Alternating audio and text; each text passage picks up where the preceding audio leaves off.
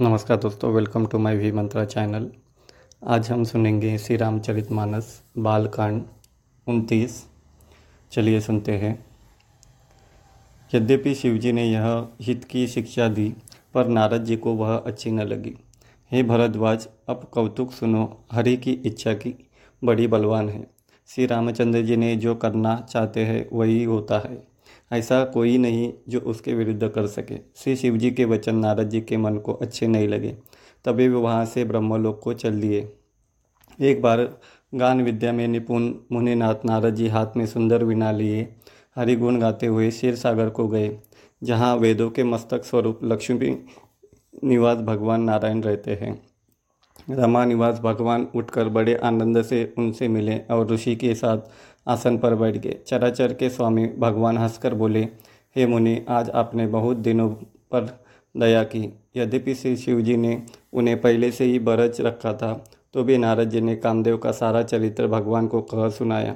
श्री रघुनाथ जी की माया बड़ी ही प्रबल है। जगत में ऐसा कौन जन्म है जिसे वे मोहित न कर दे?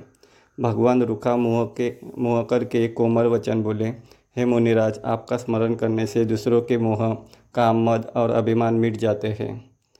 हे मुनि, सुनिए, मोह तो उसके मन में होता है, जिसके हृदय में ज्ञान वैराग्य नहीं है। आप तो ब्रह्मचर्य और व्रत में तत्पर और बड़े धीर बुद्धि हैं। भला कहीं आपको भी कामदेव सता कर सता सकता है।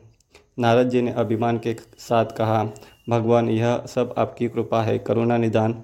भगवान ने मन में विचार कर देखा कि इनके मन में गर्व के भारी वृक्ष का अंकुर पैदा हो गया है।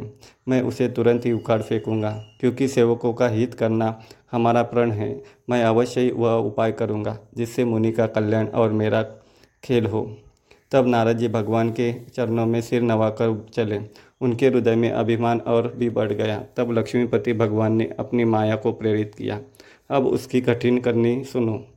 उसने रास्ते में सौ योजन का एक नगर रचा। उस नगर की भांति भांति की रचनाएँ लक्ष्मी निवास भगवान विष्णु के नगर से भी अधिक सुंदर थी।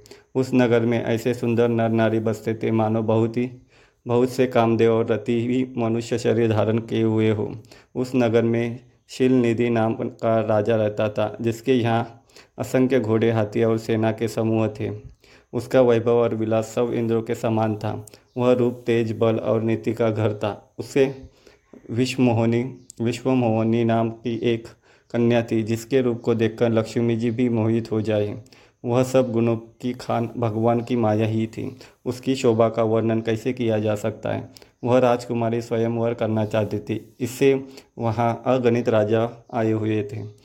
खिलवाड़ी मुनि नारद जी उस नगर में गए और नगरवासियों से उन्होंने सब हाल पूछा। सब समाचार सुनकर वे राजा के महल में आए। राजा ने पूजा करके मुनि को आसन पर बैठाया। धन्यवाद।